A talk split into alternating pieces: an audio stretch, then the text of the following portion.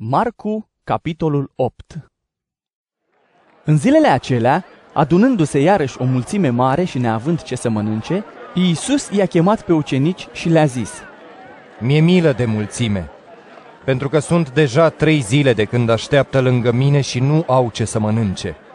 Dacă le voi da drumul să plece flămânzi la casele lor, se vor sfârși pe drum, iar unii dintre ei au venit de departe.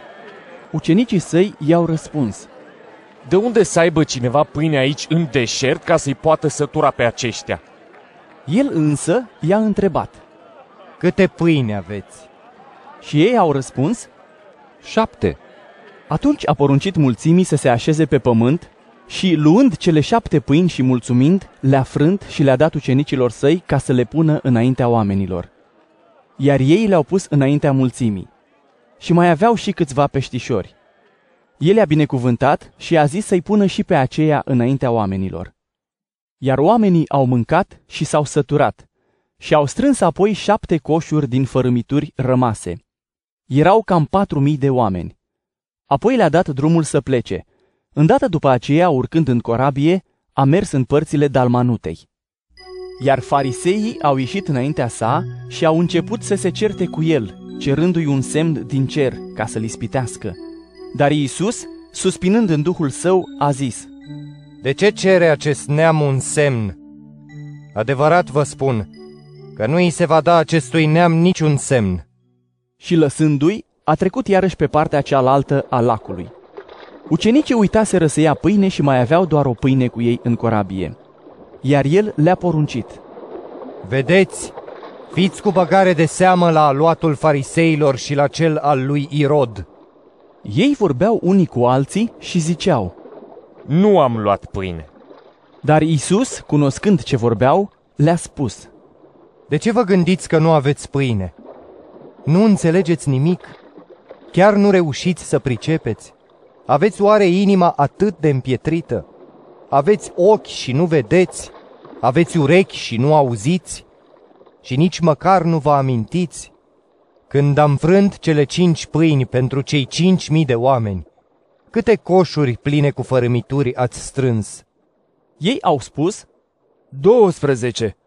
Când am dat cele șapte pâini celor patru mii de oameni, câte coșuri pline cu fărâmituri ați luat? ei au spus Șapte. și le zicea, Tot nu pricepeți? au ajuns în Betsaida și au adus la el un orb și îl rugau să se atingă de el. Iar Isus, luându-l de mână pe orb, l-a scos afară din sat și, după ce a scuipat spre ochii lui, și-a pus mâinile peste el și l-a întrebat. Vezi ceva?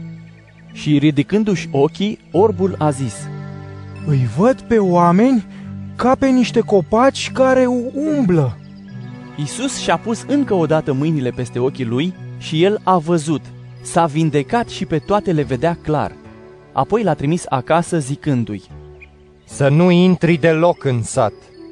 După aceea, Isus și ucenicii săi au ieșit în satele cezarei lui Filip și pe drum îi întreba pe ucenicii săi. Cine zic oamenii că sunt eu? Ei au răspuns. Unii Ioan Botezătorul, alții Ilie sau unul din profeți. Iar el i-a întrebat. Dar voi cine ziceți că sunt eu? Petru i-a răspuns. Tu ești Hristosul. Și atunci le-a dat poruncă să nu spună nimănui despre el. Atunci a început să învețe că fiul omului trebuie să pătimească multe și să fie defăimat de bătrâni, de mari preoți și de cărturari și să fie omorât, iar după trei zile să învie. Și le spunea deschis aceste cuvinte. Însă Petru, luându-l deoparte, a început să-l mustre, dar el, întorcându-se și uitându-se la ucenicii săi, l-a mustrat pe Petru și i-a zis, Treci înapoi a mea, satano, pentru că nu cugeți la cele ale lui Dumnezeu, ci la cele ale oamenilor.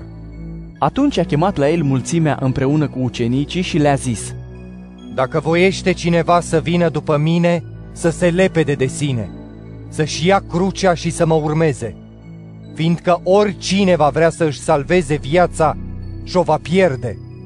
Iar cine își va pierde viața pentru mine și pentru Evanghelie și-o va mântui, căci la ce îi folosește omului să câștige toată lumea și să-și piardă sufletul?